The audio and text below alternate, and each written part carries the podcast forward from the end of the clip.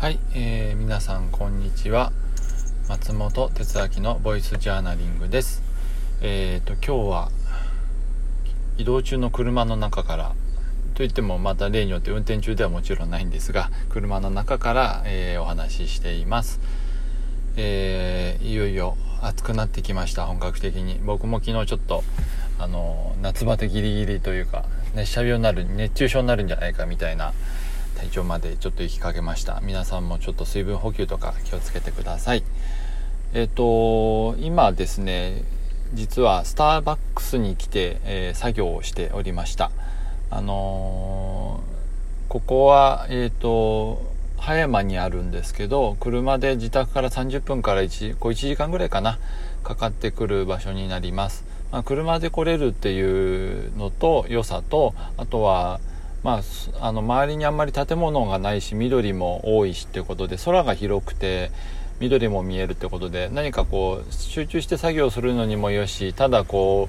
うぼーっとしたいなっていう時もよしという感じであの利用しています。とはいえですねえー、実は本当はあのこういうスターバックスみたいなところにお金を使いたくないっていうと表現が強くなっちゃうかもしれないんですけど、えーと、要はですねお金の循環っていうものを考えるようになってます考えてます最近。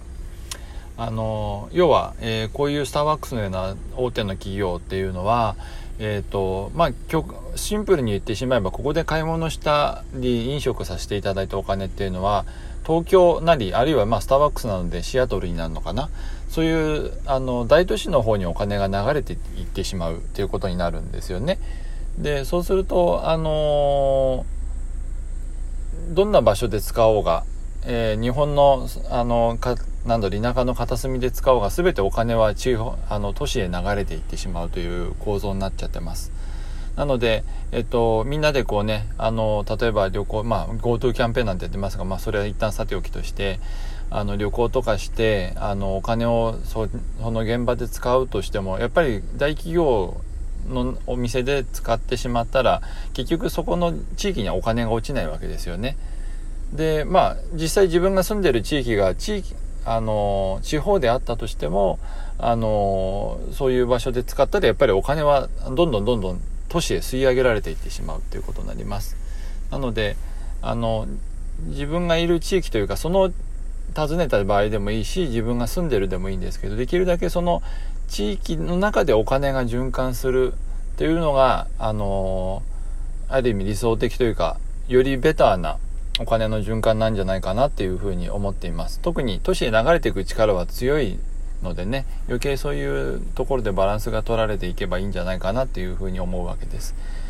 なので、えーと、できるだけあのお金を使う場合は、えー、地元でお金が回るように要は個人地元の商店街とかですね個人でやってるようなお店っていうのを積極的に使う意識して意識して使うというのが、えーと、そういうの辺のこう一つの解決策なんじゃないかな解決策っていうのかなあの一つの手段なんじゃないかなっていうふうに思っています。ということで今日は、